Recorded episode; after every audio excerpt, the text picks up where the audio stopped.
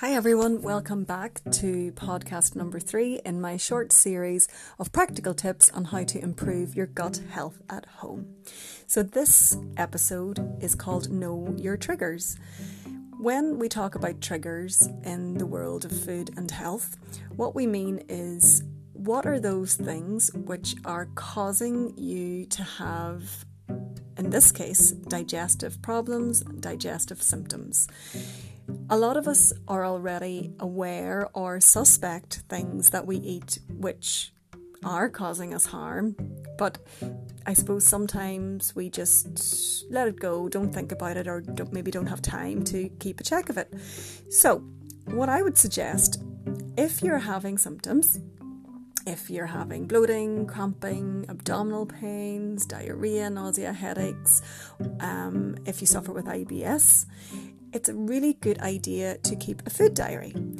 Um, so, for example, if you have eaten something and a day later, two days, up to three days later, because um, food intolerances can actually take a while to work through your system.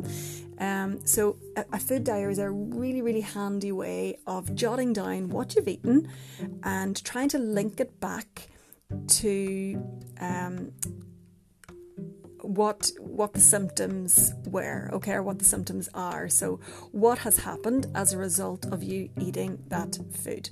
Um, and just so that you're aware, there are lots of pro-inflammatory foods for the gut. So, lots of foods that the gut could do without, or at least um, the gut would prefer that you ate them in smaller doses. Okay, so you may not have to eliminate them completely, but there are um, foods which do cause um, symptoms to be worse in the gut. So if you think about sugary foods, very highly processed foods, um, lactose. So, lactose comes from animal milk, so soft cheeses and yogurts, ice creams, things like that.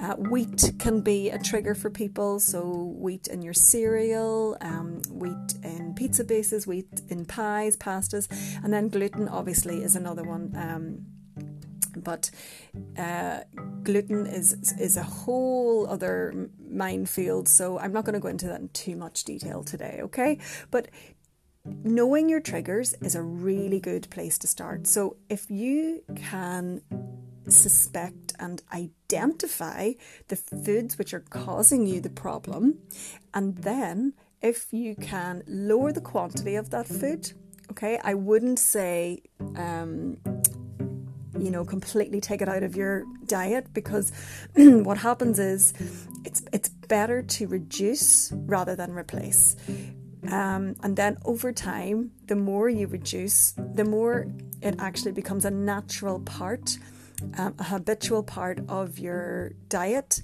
to, to eat less of that. But what I find with my clients is that if you decide to give up something straight away and go straight into it and go cold turkey, um, for a lot of people that, that strategy just doesn't work. Um, so that sort of positive reinforcement of eating less of something over time seems to work better.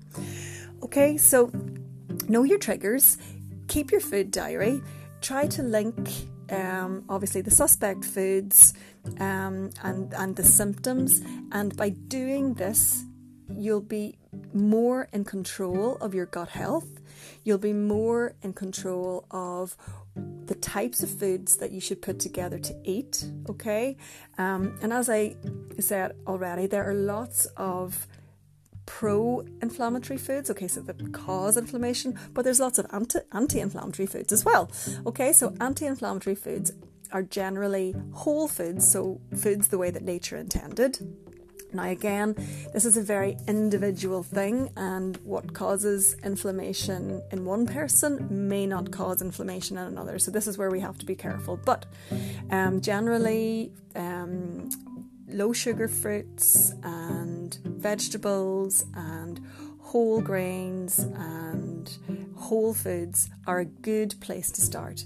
And then you can sort of look at all the different groups and say to yourself, oh, well, I had milk today. Mm, my tummy's dodgy. Um, you know, that could be a possible trigger for me. So it's sort of a case of, of working it all out. And that's what I um, specialize here in at Healthy Del. So if you wanted to look at this in more detail, uh, just give me a shout.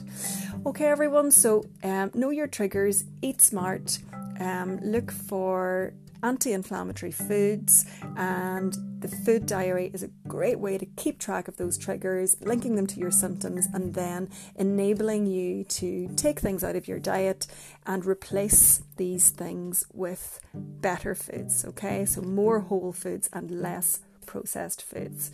Thanks for listening, everyone. I'll be back with podcast for tomorrow.